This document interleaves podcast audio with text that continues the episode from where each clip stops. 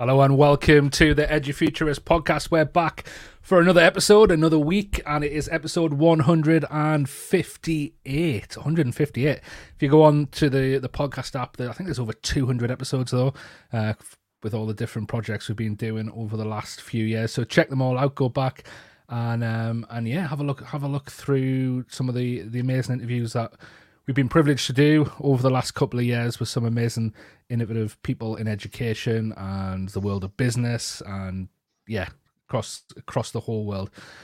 Um, and thanks for thanks for listening. If you if you haven't already, and you let's say you're listening on on YouTube, hit the subscribe button just underneath, and you'll get an alert every time there's a new episode, which is which is normally every Thursday at the minute. Um, or if you are listening on YouTube and you want it on your podcast or on your phone, go to your podcast app and search Edufuturist and subscribe and let us know what you think um, and let us know your suggestions too. Uh, we speak to some innovative people around the world, and, and this week is no exception. We are grateful today to be joined by Mr. Andrew Strachan, who I think, if I'm, I mean, it's a long time ago now, but I think Andrew might have been the first person on our on the, the new podcast uh, that we that we started. Um, I think we were doing if I, were we doing like a twenty minute format back then. Yeah, I think, you were. I think it was. Yeah, that... we, we didn't want it beyond twenty minutes because that's the average commute. Little did we know, but nobody were going to be travelling for a period of time, so we had to shift that one up, didn't we? yeah. Once we realised the average commute was going to be the thirty seconds from the bedroom to the office, it wasn't going to make for a great episode. No. So yeah, we I, yeah, God, we I like some of the conversations we have now, I, I can't imagine how we uh, how we how we did it all in twenty minutes. Maybe we didn't. I think I imagine we probably just scratched the surface. But Andrew's been on since, um, and it's great to talk to him again and to catch up with all the amazing work that he is doing. Andrew spent a decade in secondary education, holding roles as a head of department, whole school IT lead, and assistant head teacher, in addition to working as a technical project manager in a service delivery industry prior to entering the teaching profession. Andrew's current role is Director of Digital Strategy with Emmanuel Schools Foundation.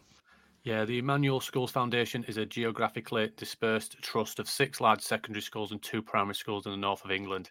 Andrew is responsible for all aspects of how IT is used both in and outside of the classroom, including digital pedagogy, IT infrastructure, and IT service delivery. Andrew has worked closely with Google for Education across EMA, uh, EMEA. Oh my God, that was a mouthful. Uh, team and is currently a Microsoft Innovative Education Fellow and Master Trainer. Wow, we're going to dive into that one. Andrew is a member of the education think tank, the EdTech Advisory Forum, and holds an MEd in Leadership and Management. Yeah, master trainer. Do you get like a lightsaber presented to you when you when you become uh, master no, trainer? but I, I do have a T-shirt with a QR code on the back of it that if BETT was going to be what BETT should have been, you could have scanned in and booked us for some training. All right. So, but do you get yeah. to pick which character you are um, in terms of Yoda and and, and Obi Wan or anything? Or I mean, I think probably the the default size and would uh, stick me straight in at Chewbacca. I don't think I've got anywhere else to go apart from that. And You've you certainly got the facial hair for it, Andrew. yeah, I thought that was a jumper you were wearing, Andrew. No, definitely not. All natural. Are you, are you uh, speaking of bets, uh, it's back 20, 2022. It are you heading down there? I am. I'm there for uh, Wednesday afternoon, all day Thursday, and uh, probably three quarters of Friday. We're uh, myself and my two uh, network infrastructure managers, as they're, they're, currently called, maybe changing that in the future, uh, are going down. We've got some some projects lined up across the trust that we need to do a bit of due diligence on, and I think as well, first time back in the flesh for what 18 months, near enough, probably when it gets going again, two years. Um, we, we want to see what's there, what's on offer, and uh, and have a have a good opportunity to have a have a dig through. Yeah, it'll be good. I think we're we're heading down. Uh, well, I, I certainly am. Steve, you are as well, aren't you? Yeah, all been well. Um, baby number two is is is due officially. Oh, of course, yeah. On the seventeenth of December. So my team will be down there. As everybody knows, uh, my role is, is, is slightly different, and then has has become something very very different since July. Uh, but yeah, my team will be there in some guys, and they'll be uh, supporting uh, many many different providers and our our partners and our collaborators, but I'm hoping to be So, there. Stephen, are you, whoa, whoa, whoa, are you are you plugging your business right now? No, no, definitely not. No, so we're the uh, one of the only four Google Premier partners in the in the UK and of course Europe and Africa. And what we offer is not much. Um, I'm hoping to be there. The team are geared up and they'll be doing all the other stuff and and the conversations that I'm hoping to have. Somebody else will pick those up if I can't make it. And family first, as always, guys. And and I don't think uh, my life would be worth living if I was to go to bed and miss anything or even go um, after baby number two just arrived. So uh, fingers crossed. It'd be good to catch up face to face, Andy. I think well, that's the thing, isn't it? Yeah, no, that'd be good. I mean, if it makes you feel any better, Steve, my my twins were born on a Wednesday. Uh, Mrs. Strachan had to spend a little bit of time in, in the RVI with them. They were ready to be discharged at lunchtime on a Saturday, and I managed to hold the discharge until after five o'clock so I could go to the uh, European Heineken Cup final, which was on at St James's Park in the afternoon, which is a two minute walk from the RVI, and then get them discharged afterwards. So if, if that if that gives you any sway of getting going to bed, I, I don't know, that might help. If I can Wow. delay by three days, then uh, that's And- going to be an interesting. yeah, and and then and then and then, and then about a week later, I left Mrs. Strachan on her own on a Monday to go to the Championship playoff final at Wembley, and then came back. So, and then since then, I've not done a lot. I guess is about the strength of it. and obviously, you were uh, quite quite quickly divorced. And and, and, and thanks for sharing that story. the reason why you That's, that's uh, there you go. Yeah, that's uh, marriage counselling and advice right here. Let's go. so I know we, this is not a question that was on and, and something that we've discussed in terms Right. of themes. I'm really interested in a term that you just used. Mhm. Just remind me of the two members of staff that you are taking down to BETT. So uh, uh, uh, I'm taking down uh, my network infrastructure managers. Um, so uh, uh, the, go on. And so I'm interested to, to understand what that means, but also a little thing that you said, their title might change. Is that because the diversity of what they're doing will negate that actually that doesn't mean anything in the world because it's too pigeonholed? But just walk us through what does that do? And also, why do you think it might need to change? So um, at the moment, we have, uh, as you're aware, we've got a multi-academy trust, uh, range of schools. We have local network teams in each schools with, I guess, a, a fairly traditional setup of a, a network manager, um, technician, senior technician, and in some of our schools, we, we've got capacity for apprentices at the moment. Um, and then at the at the centre in central services, um, we have some some central staff. So in my team, I have um, the, the two network infrastructure managers who currently look after um, the south. Uh, one looks after our schools in the south, one looks after our schools in the north. And I, and I guess that was something that I um, inherited as, as historical, but since those roles came to bear, which was very much about looking after the network from a, a center point of view, and, and that was essentially it is the network running properly. Um, centralized administration of our various um, office domains, upgrades to devices, um, and making sure that the school local teams had a had a point of contact in the centre to support them with their day-to-day work. I, I think since those roles came to bear, um, technology has moved on significantly, and the estate that we have in our trust has grown um, exponentially, uh, uh, significantly as a part of COVID, but also a part of some of the the dev work that we were doing anyway. Um, and I think, like any good, forward-thinking, innovative organization, we need to um, mature uh, alongside that, uh, and we need to mature our our, our process and our, our roles. And there is, I guess, potential with the skill sets that the individual post holders currently have. There is potential to look at um, something more around this idea of service delivery and specifics, looking after specific areas of our entire digital infrastructure, opposed to just this concept of a, a- a central network manager, if that makes sense. Yeah, yeah. And I, I don't know, Steve. Did you do you, did you want to follow up there? No, no, I, I just think it's really fascinating um, the, the the shift of of that, and I, I think there is this real focus of COVID's happened, and I know that it's been going for a long, long time for for people like yourself and many, many more. But this whole thing of okay, so teachers are having to learn it, but that whole underpinning of the actual journey of those people in co-professional roles such as IT services, yourselves, and your team actually ha- what is their journey been like? And and it's really interesting that you were talking about actually th- their understanding their learning their process their development because i think that's probably something that needs to be focused focused on because where we're at in terms of servers and and networks and everything else is not where we're we're at at the minute or where mm. we're we're starting to be at, and also is definitely probably not on the trajectory of where we're looking to aim to go to, is it? You know, the whole thing of looking after boards and boxes and, and, and switches and all that kind of thing is a, it's a different thing now, isn't it? Yeah, it is. I mean, we're we're currently having that discussion around um, how much do we take to the cloud?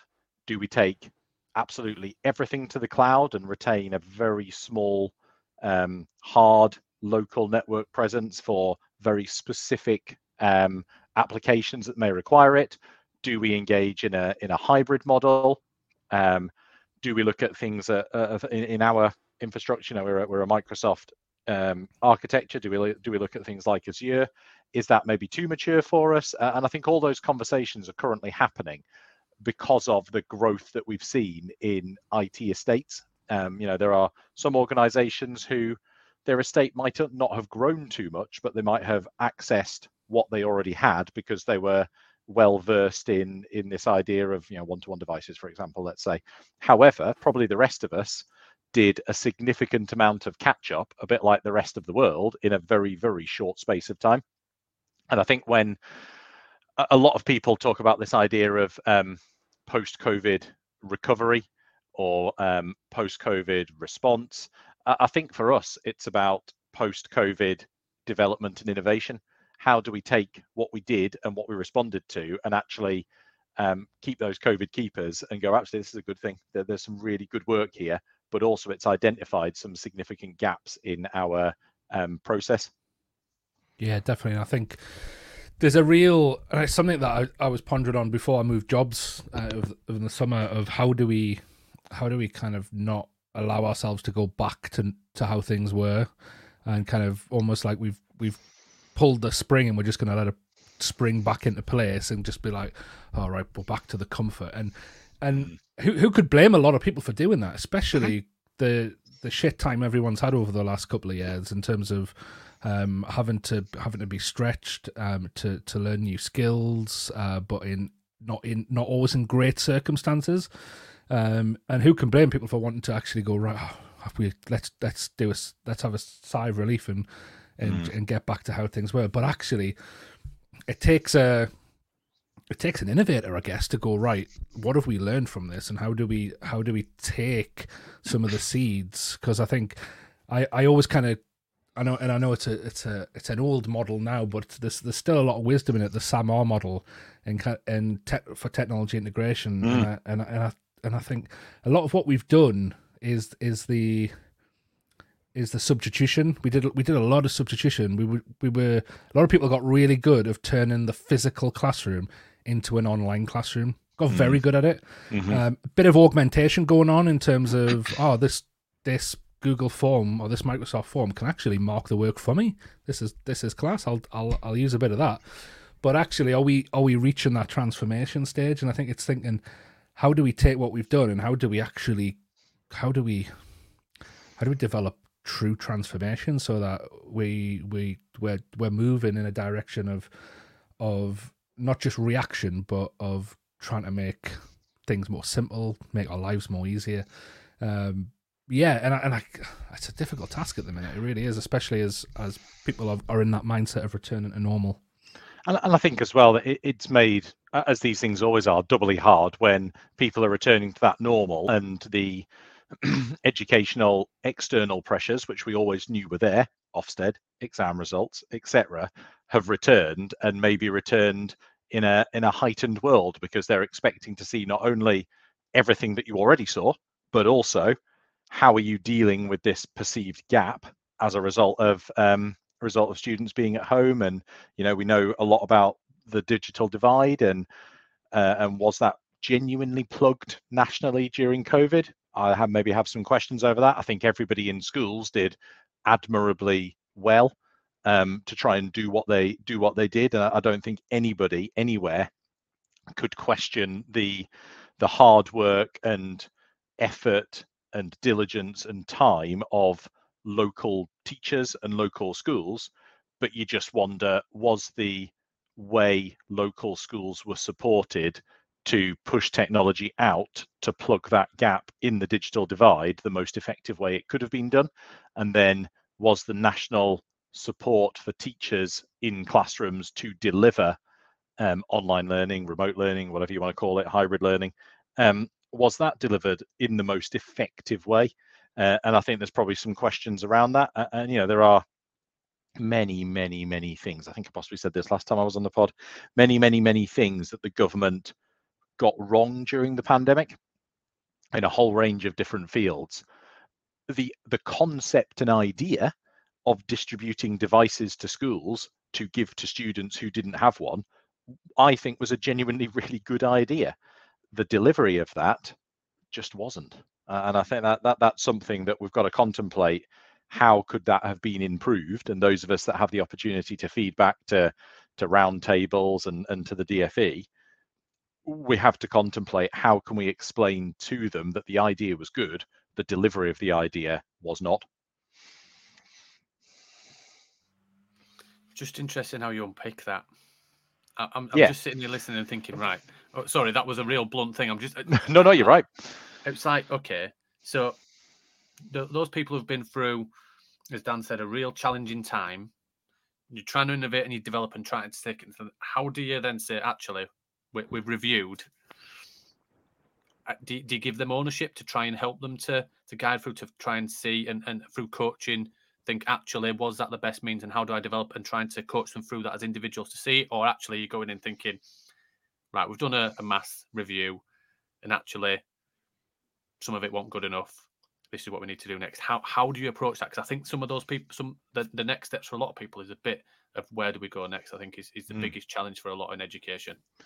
Yeah, so um, we pre um, post lockdown one and pre-lockdown three in in our trust we come up with the the desire and the need to run a series of um, IT audits in each of our schools so we had a new um, a new COO start at the beginning of last academic year um, and he felt that organizationally the the IT team that I'd at that point taken on full responsibility for. You might remember last time I spoke to you, I was kind of two and a half days a week at, at a school running on the senior team, and then two and a half days a week supporting digital pedagogy. Um, so when I kind of be, took on this role of director digital strategy um, full time, we both established that actually nowhere was there any documentation of anybody having a really good handle on what was happening in in schools both what was happening in schools in terms of technology available, the age, the reliability, the usage, but also the the pedagogy around digital technology being used in the classroom. So we thought actually there's a really good opportunity here because we would be hoping to see that some staff would um, be using the skills that they'd learned during lockdown one and starting to apply them in the classroom. So we engaged in a uh, it was about a four month process in the end with a pause in the middle for lockdown three, where we spent two days on the ground um, reviewing and auditing the use of tools um, for all aspects of school life, specifically teaching and learning. We visited about in our big schools around about 30 lessons um, across the two days. We spoke to focus groups of staff, students, senior leaders, we talked with the principal and the, the vice principal about what their vision was for digital strategy um, and, and digital tools in the school. We looked at use of the MIS. Um, and then the framework that we created gave us the um, the system to then have a look at how confident we could how we could report our confidence in the use and deployment of tools to the board of trustees um, on a kind of sliding scale of we are completely confident that everything is being used in the school to the best of its possibility to we can offer no confidence that this is being used. Um, uh, now none of our schools were no confidence but they're, they're probably sat across the spectrum. Um, and those schools that sat at the higher end of the spectrum were ones where teachers had taken stuff that they'd learned during lockdown and were starting to apply it back into the classroom. So maintaining um, online learning environments for students for homework and revision activities using the idea of screen recordings and that that asynchronous lesson concept to actually do recordings for revision sessions and uploading them so students could get them after the lesson. Um, those schools where there's probably a little bit of work to do is a bit like dan was saying. It was replication is what we were seeing. Um, here's a piece of homework. Actually now it's just a word document in a, an online learning environment and I think that's given us the framework to start to have the conversation about look, this is where you're at. If you want to be truly world class, for example, um, this is where you need to get to. If you would like to make better use of the tools that you've got, bearing in mind that there is a significant amount of resource gone into these, this is where we need to go. And, and we've established a, a development journey for each of our schools and when that journey will start. So some of our schools have said, well, look, actually, we've got a lot going on around teaching and learning and Ofsted prep and getting ready for that section five visit. So we want to consolidate. Can you help us do that? Yeah, of course we can. We've got some schools that said, actually, we're raring to go. We want to innovate and develop and we want to put some resource into that. Can you help us do that? Yeah, of course we can. We'll look at project plans and, and training and educator communities. So I think for us, we've taken that approach of of giving the information to the schools and then supporting them around decision making of where to go next. What's your just to delve into that a bit more in terms of what that looks like on the ground? Are you mm-hmm. is are you in your team? Are you going in and, and delivering that? Are you are you are you empowering the people in those schools to do that themselves? How are how are you um, managing? A, a, hybrid approach, I would have said. So there is um, all all schools have the option of of me um, to go and deliver CPD and to go and support with that kind of big picture visioning and planning. And then we're trying to devolve responsibility uh, and kind of autonomy to train and coach um, individual staff in the school to the school. So we we in that process and through some of the work we did during um, lockdown, we identified a, a group of staff across the foundation who we would probably be signposting as um, innovators in the digital space. Um, we've kind of pulled those together in a, I guess, a micro community um, where they get kind of updates and access to additional training and um, asynchronous training. They, don't have to be online at a particular time. They can dip in and out. Um, and then uh, uh, uh, after that, it's kind of saying to the school, okay, do you want me to deliver? Do you want me to train someone to deliver? And again giving the option back to the school because in in some of our schools um, there are two three four five people who can offer that that digital training with a bit of support. In some of our other schools they're right at the start of the journey so they need a bit of my time. Um, but it's about what the what the school wants i think is the key. Um, and each of our schools are slightly different. Each of our schools are are led in a slightly different way and each of our schools are in a slightly different place. So it's very much school to school specific and i think like everything in education um, when it comes to delivery there isn't necessarily a one size fits all solution. I'm really interested. I keep picking up certain points, and, and I'm a chair of governors that sits within a, a large multi academy mm-hmm. trust. And this whole thing of multi academy trust focus, cascading a digital strategy and leading it from a central team, but yep. also the last word that you used in regards to autonomy. Mm-hmm. So, not sure whether it's happened, and, I'm, and, and I definitely don't expect you to speak from personal experience or name anybody. But if you're working with from a multi academy trust central role, mm-hmm. and the heads have complete autonomy, what happens when there is a conflict where a head or somebody turns around and says, "Don't want to do that. Don't see the benefit of it." I think we um, objectively share why we think it would be a good direction of travel. But I think it's important to identify the sort of multi academy trust that you are operating in. So there are some multi academy trusts where it's a, an 80 20 model. 80% of what is done in schools comes from the trust, with 20% uh, autonomy. And then there are some trusts that are completely the opposite end, um, where there is, you know, complete devolved autonomy to the schools, and the the trust is there to, I guess, uh, uh provide a little bit of support and central. Um, on that continuum, we probably sit to the the lesser side of 50-50. Um, and it's about the journey I think we're on at the moment. Um, we're we're very resolute that we have absolutely no intention of being an 80-20 trust. Um, we don't think that is the best for our schools, the best for our students, and the best for our communities.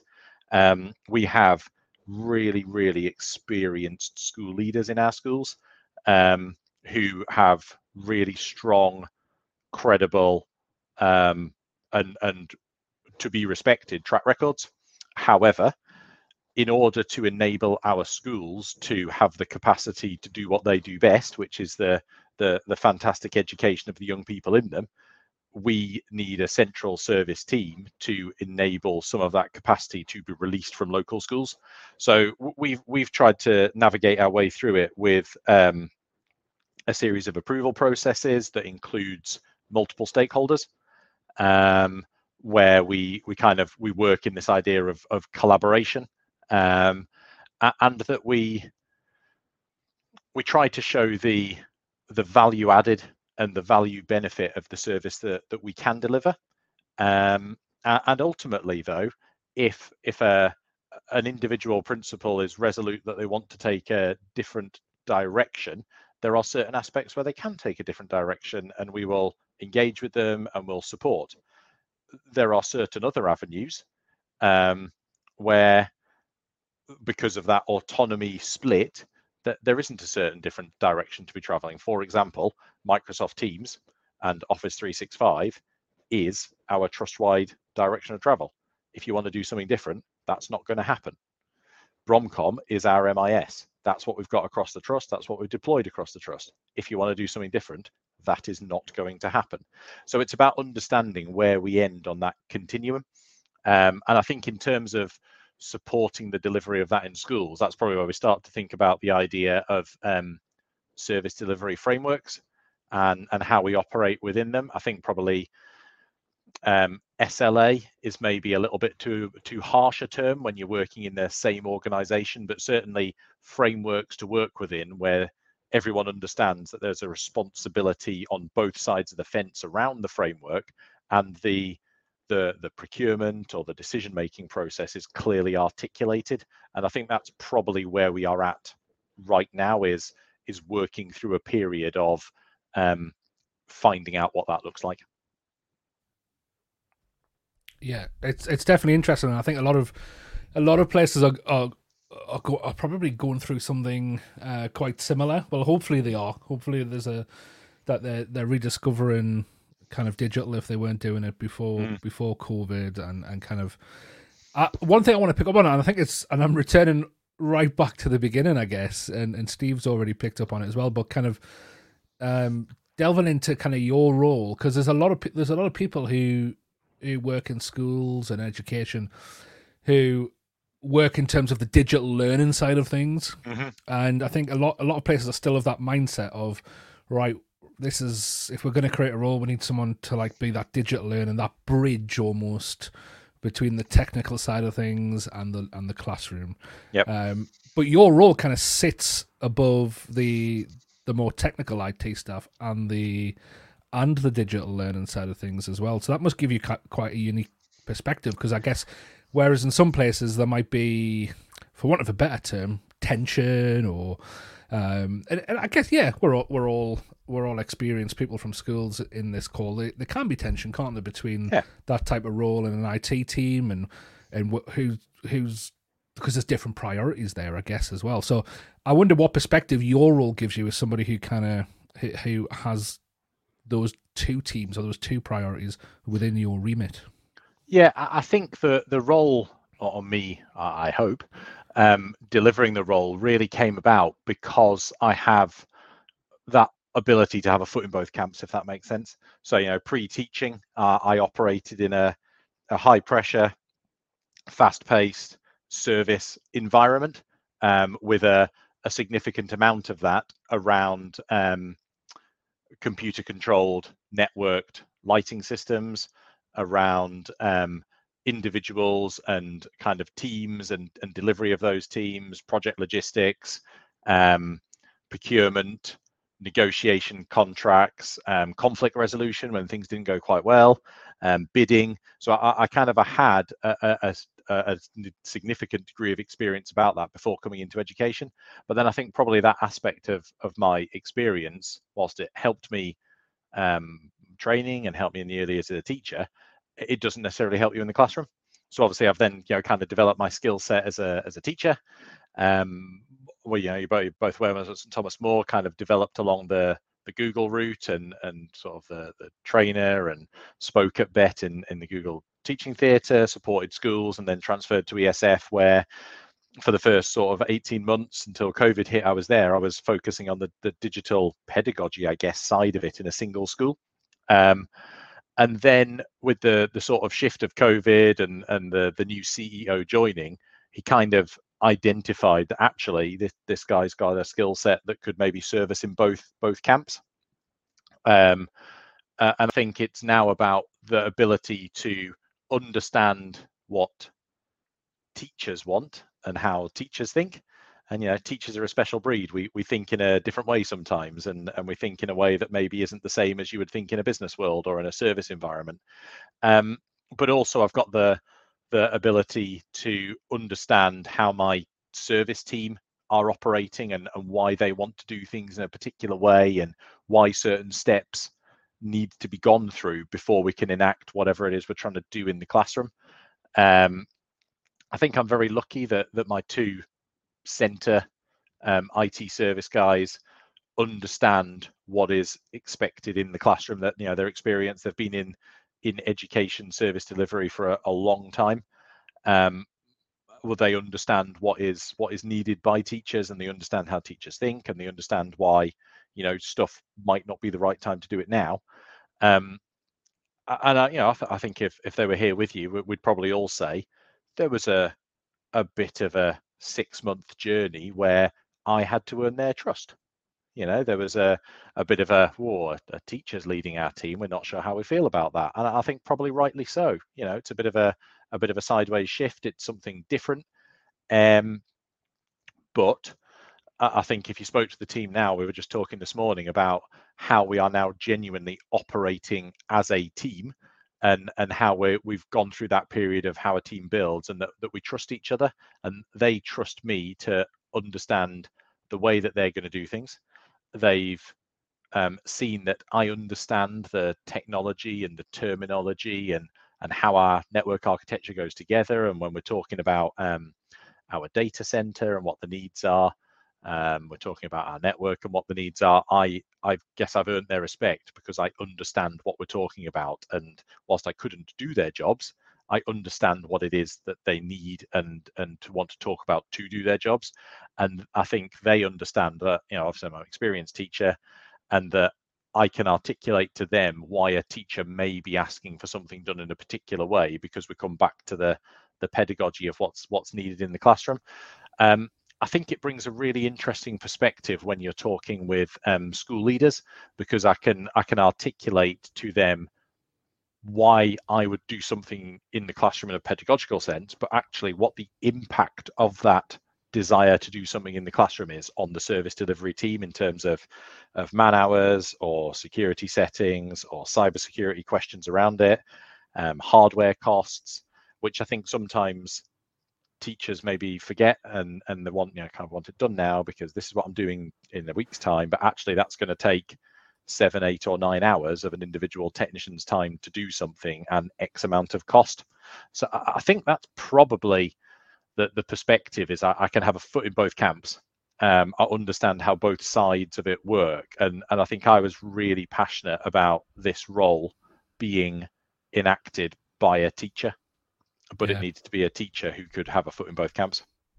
Yeah, yeah, definitely. And I t- I'm le- I'm kind of learning a lot of that uh, myself with work working alongside a massive IT team. Um, the I'm working with we've got three different colleges and mm. the the the IT team. So I I, I like the director of digital strategy. Um, but then we've also got a, a, director of, of the IT infrastructure side of things as well. So yeah. we, but we we we've got a great relationship, and it's kind of, and I still find myself kind of getting like, oh, I want, I want, I want an app switched on, and I'm mm-hmm. like, I get frustrated when it's not there because I'm like, come on, this is like, because I think in my head my priority is learning. I'm like, yep. like that's that's a lesson, that's a day, that's a week that that teacher isn't being able to use that app and being able to progress learning. Yep. Um, but then when I step over the fence and, and go and chat to them, and and they're amazing guys. They and their their priorities are spot on as well. They yeah. Um, very knowledgeable people. Um, it just takes time for some stuff. Uh, some it, stuff it just does. does take time, and it's yeah. I, yeah, I mean, that's that's not to say there's no room for for always looking at systems and seeing how we can streamline mm. them. But um, but yeah, it's it is it, when those two world collides, it's very different. We're we're very much standing on the uh, the toes of the the Learn and Dust podcast here. This is kind of this territory at the moment. Uh, yeah. Oh, so yeah, uh, if anyone hasn't heard the Learn and Dust podcast, go check it out. Uh, they they kind of very much looking at how teaching and learning and and the IT side of things come together and work together and the relationships there. Great podcast. Yeah, Andrew, do you did you want to jump in there? Yeah, I, I was going to say I think it's it, what you often find. I, I, and certainly I, I, I was aware of beforehand, but I've seen it happen a lot, um, specifically during lockdown three. The the team, my team, very much have that idea of of learning at the forefront but they've got to keep also at the forefront of their mind. Certainly, when we talk about turning apps on, um, the security of our network, because you know one one app being turned on inadvertently without checking that process first could take our network down for um, the best part of 8,000 users, and that that that's not ideal. Um, and I think we we look at everything, and the, the mantra in the team very much is solution focused yep, all right, stuff's going to uh, annoy us, stuff's going to irritate us. We might want to dig our heels in, but actually, our job is to find solutions. And if the solution that's been brought to us from an individual member of staff or an individual member of school isn't the right solution, we need to share that, but then we need to share what the right solution is. Um, but at the forefront of our minds, whilst maintaining the the stability, security, and credibility of, of our network. Yeah, yeah, I think it's that juggle of, of security, uh, risk averse to to you know to to being a risk taker, I suppose, and all mm. of those juggles and everything mm. else. And and I'm going to shift it up again. I'm going to move this completely beyond what we've just been talking about, and hopefully that's all right to go to to really step it up. So you've got this real focus in regards to your team. You've got this real focus in regards to teaching and learning, and this this mm-hmm. big hat that you play in regards to multi academy trust, leadership of, of education, technology, and IT not big enough. I want to create some communities of practice and, and take this to the EdTech digital hubs. How, how, how do you find time? What what does that look like? And and I was at the EdTech Summit last week and really yep. lucky to sit on the advisory board of that. And we look at primary all the way up to, to HE. And mm-hmm. one of the things that was discussed and asked from the audience and teachers alike, and is often uh, asked often asked is what about the communities? Where do we go to to find information about digital strategy? What are these hubs? Is it just a northeast thing? Tell us a bit more about it and, and, and how people can get involved. Um, so uh, uh it came about through um, guy that you you guys will no doubt be aware of called Ty Goddard. Um, so Ty um, led the delivery of the first phase of the um, DFE EdTech demonstrator program.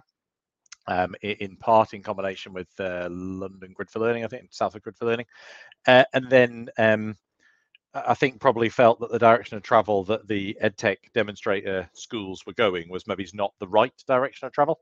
Um, it was becoming significantly DFE driven, um, and actually felt maybe there's a better way of doing the same thing that, that I guess a lot of people believe that demonstrator schools probably should have done, which is creating communities around really good digital strategy and really good digital pedagogy and network support to then share that with with with local community schools um, in in local areas.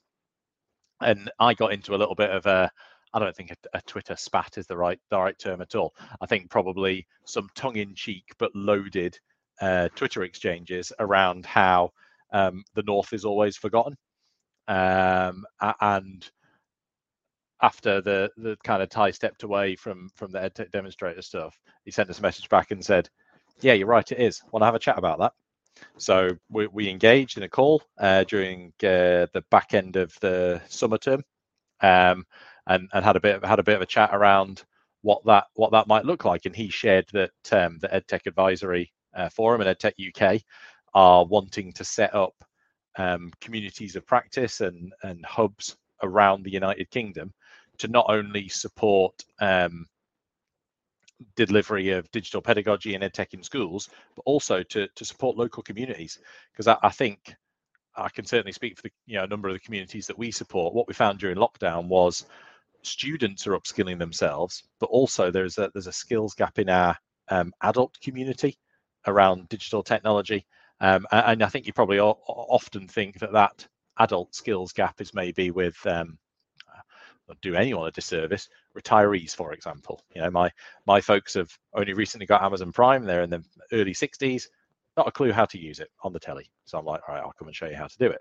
However, what we're seeing is that maybe people don't understand how um, things like Teams might work, for example, or, or, G Suite for education, and then what students are being asked to do, um, struggling with things like online banking, Wi-Fi in your home, um, digital skills to enable them to maybe apply for jobs, find work, access support that the maybe is enabled, um, and you know not just financial support, mental health and well-being.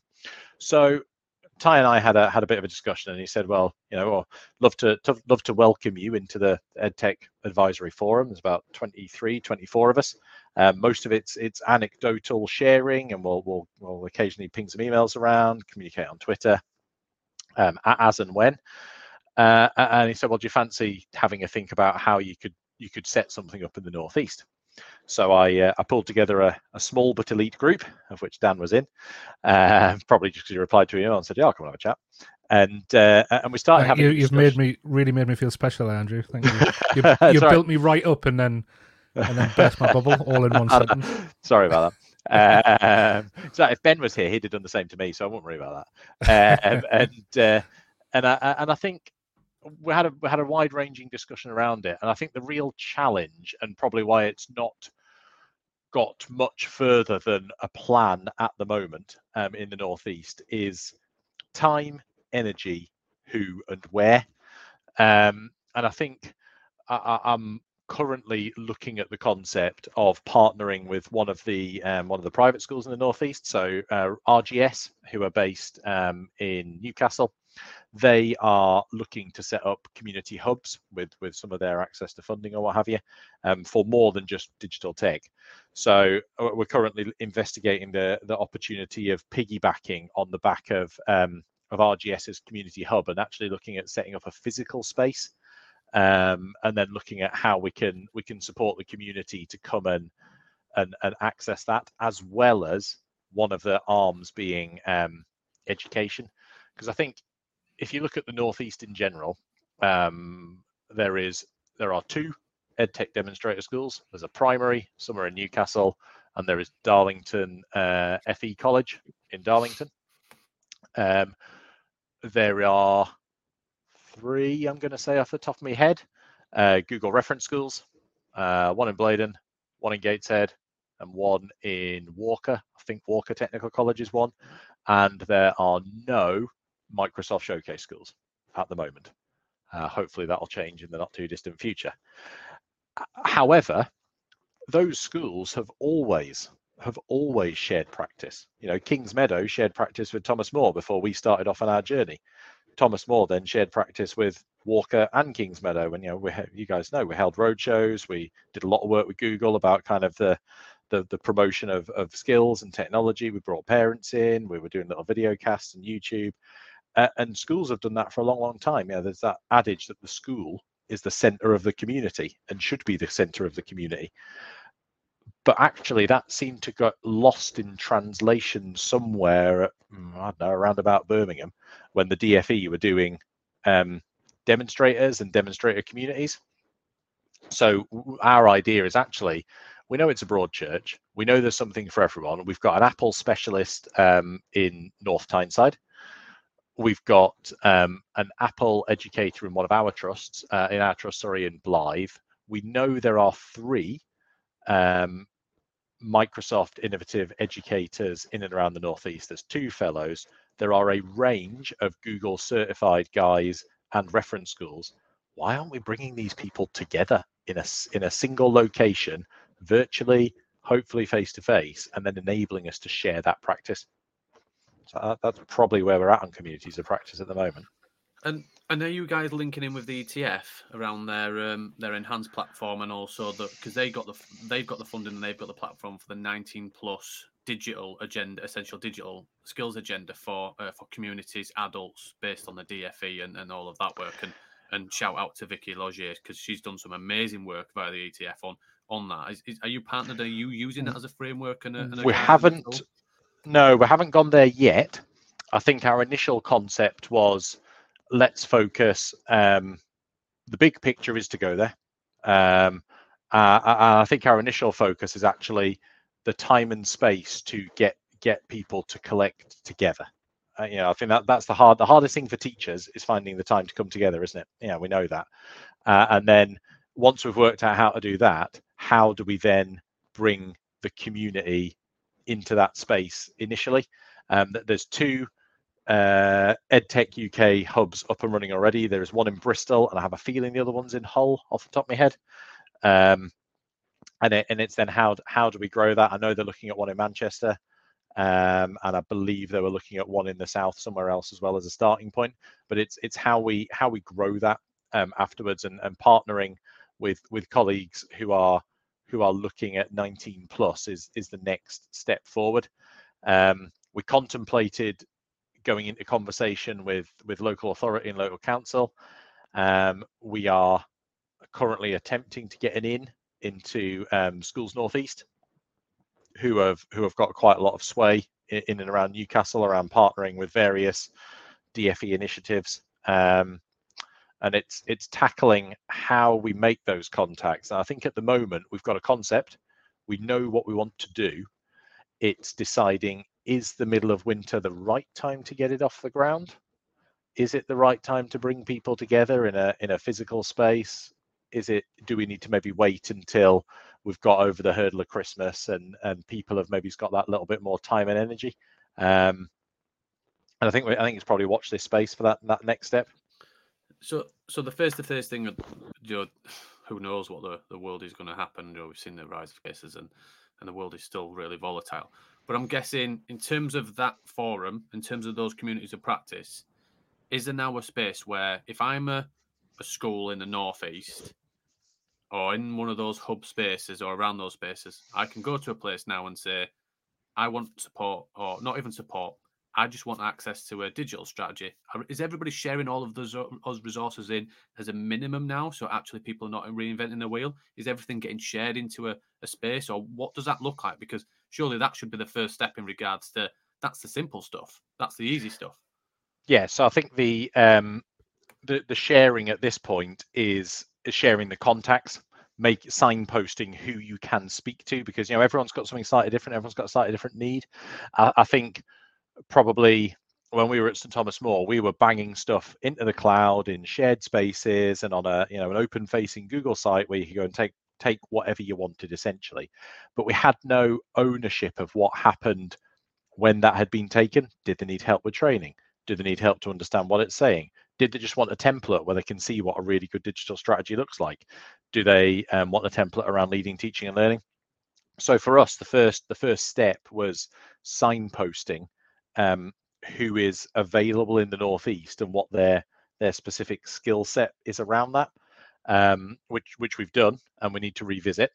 The second step um, is to hold. Uh, we're going to hold a virtual roundtable event with um, a range of um, both education and um, industry speakers um, that we're hoping to attract. You know, good numbers. I'm not going to say significant numbers. That would be maybe a little bit uh, a little bit presumptuous, uh, to then talk about the direction of travel, and then when we've been through that process, the next process is then a um, a really open and transparent um, digital space where people can then you know, potentially book training, um, potentially ask for support, a, little bit like um, a little bit pe- like people can do now. There's a, a Microsoft uh, North community that you can access, um, but it obviously it's very Microsoft centered.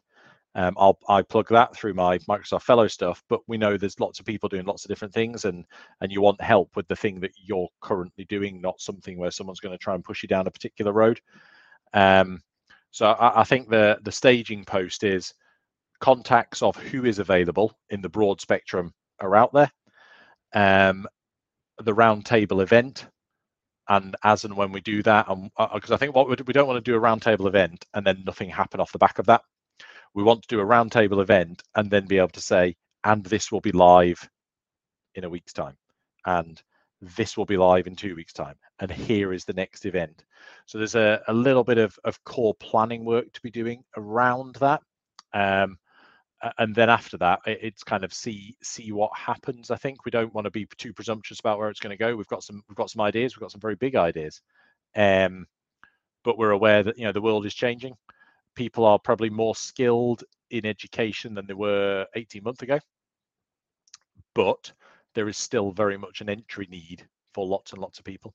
We've also got to be conscious that a lot of good work, really, really good work, is done by Google, Microsoft, and Apple. You know, we know that. We know each of them has their training programs.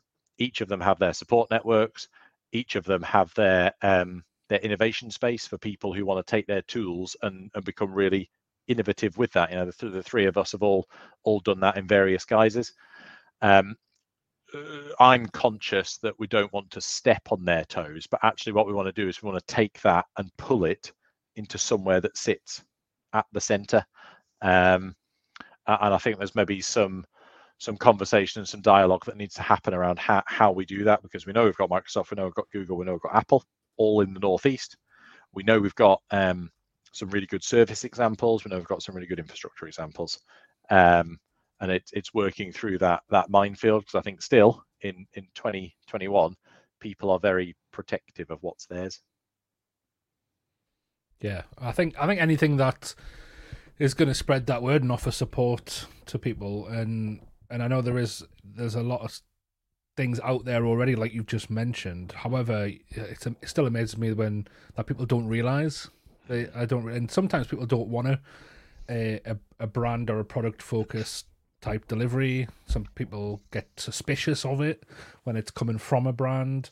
Um, so yeah, it's I think anything that's going to support people, especially in my homeland of the northeast, is is is fantastic. And and I think, yeah, yeah, we've, we've I've taught. Probably every time I come on the pod, I have an opportunity to to remind people that you know, the, the north, as uh, the the north of England in general, uh, and you know, the northeast is is no different to the other areas of the north, but they are they are very very you know, very passionate people, very kind people. We operate outside of our jobs in communities. You know, the Northeast thrives on the on the community feel and the community spirit.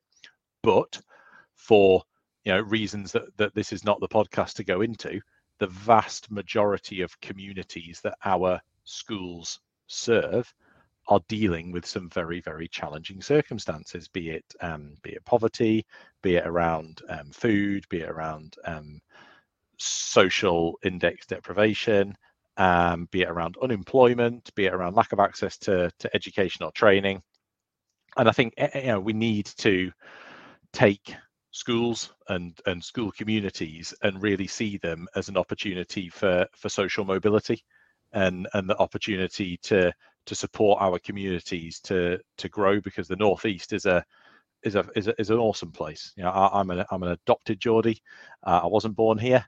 Uh, I was born in born in sunny Doncaster, but uh, you know this is home. This is where my kids are going to grow up. This is where my wife's from.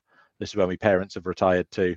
I'm I'm really really passionate about what the northeast can can bring to the party and really really passionate about schools and school communities being the driver for that. Yeah.